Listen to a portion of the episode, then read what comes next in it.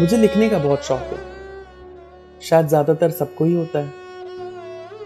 पर मैं लिखता बहुत कम हूँ।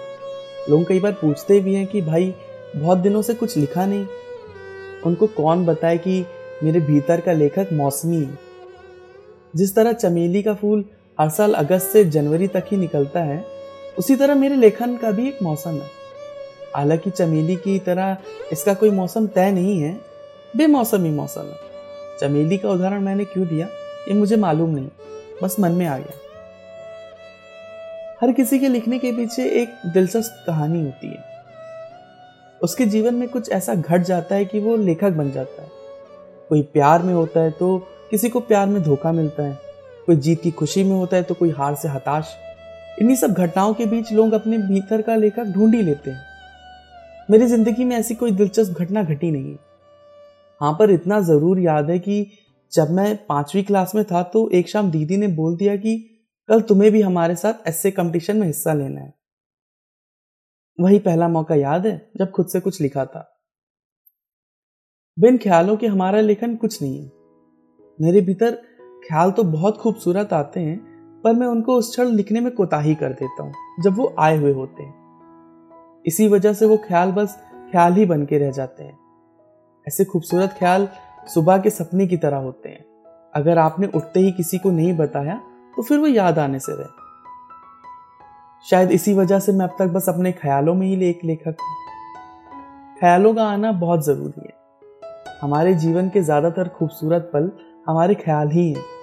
अपने ख्यालों में हम वो सब सोच लेते हैं जो असलियत में पॉसिबल ही नहीं है। ख्यालों की भी एक विशेषता होती है। उनकी कोई बाउंड्री नहीं होती। सभी सीमाओं से परे। गरीब अपने ख्यालों में अमीर होता है। अपराधी अपने ख्यालों में निष्कलंकित होता है और शाम को अपने घर से बाहर जाने की इजाज़त ना पाने वाली लड़की मोटरसाइकिल पर घूमता हुआ आवारा लड़का। ख्याल है, कुछ भी आ सकते हैं, बिना किसी रोक टोक के। बराबर ख्यालों का आना ही हमें बताता है कि हम ज़िंदा हैं। ज़िंदा होने के एहसास के लिए ख्याल उतने ही ज़रूरी हैं जितना रगों में खून का बहना पर मैं अपने ख्यालों में कुछ अठरंगी नहीं कर रहा होता हूँ। मेरे ख्यालों का मुख्य आकर्षण मैं खुद ही रहता हूँ। कभी कुछ लिखता हुआ, कभी कुछ सोचता हुआ। लिखना क्या है, ये मैं खुद नहीं जानता। सोच गहरी रहती है। शायद मैं सोच में एक कल्पना में खोया हूँ। उस कल्पना में मैं लिखने की कोशिश कर रहा हूँ या कुछ बताने की। ठीक वैसे ही जैसे मैं अभी बता रहा हूँ। ढेर सारे ख्याल, अनगिनत बातें।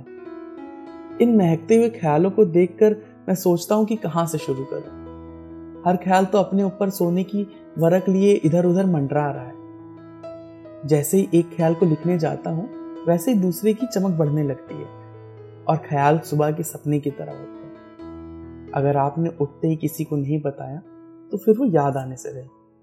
पर क्या करूँ? मुझे लिखने का बहुत शौक है। शायद ज़्यादातर सबको ही होता है, पर मैं लिखता बहुत कम हूँ। लोग कई बार पूछते भी है कि, भाई, बहुत दिनों से कुछ लिखा नहीं।